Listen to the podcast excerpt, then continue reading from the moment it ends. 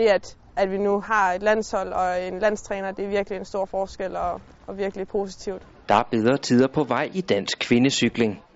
Et nyt projekt skal udvikle et stærkt elitemiljø blandt de kvindelige cykelryttere, og samtidig sikre, at pigerne fortsætter deres cykelkarriere, når de rammer seniorrækkerne. Jeg tror helt klart, at det er et vigtigt led i at formå at prøve at, få, at holde fast i de kæmpe talenter, vi har fra junioren alderen, så vi også kan få stor succes i seniorklassen. Man har set tidligere, at, at folk er stoppet med at køre cykelløb, selvom de egentlig har kørt rigtig stærkt. Øhm, så det håber jeg, der kan være med til at holde folk i sporten.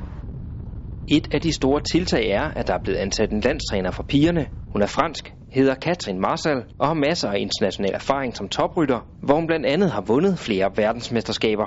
Den erfaring håber hun nu at overføre til de danske piger. I feel that I have a lot of to give uh, and I, I have the, the good eye to spot uh, when someone is in need. Uh, and I have the study to, to coach and with my experience all the all combined is, uh, is making a great, uh, a great combination. Og rytterne er lykkelige over at have fået en landstræner. Det er super fedt, at vi har en landstræner, øhm, som kan tage med os på ture og komme ud og kigge her til løbende. Sådan, så man ikke bare kigger på resultatlisten, men også ser, hvad, hvad der bliver der kørt af cykelløb, øhm, og hvem tager initiativet, og hvem prøver at lave noget. Der har været nogen i juni, og så efter juni, så har vi egentlig bare skulle passe os selv lidt, kan man sige. Så endelig at have nogen, der står for os, og på den måde øh, går op i os og, og udtager os til at køre cykelløb sammen som landshold, det er virkelig fedt. Det er Danmarks Cykelunion og Team Danmark, der sammen står bag projektet, der skal køre frem mod OL i Tokyo i 2020, hvor målet er en medalje.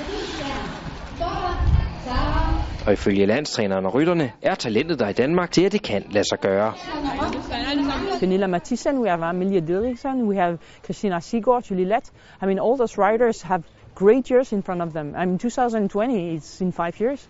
So we hope that they will be still on the bike and they will mature and get experience and then grow inside of their sport. Vi siger ikke, at vi skal have en medalje i Rio, men vi håber på at, øh, at måske kunne køre en medalje hjem i 2020.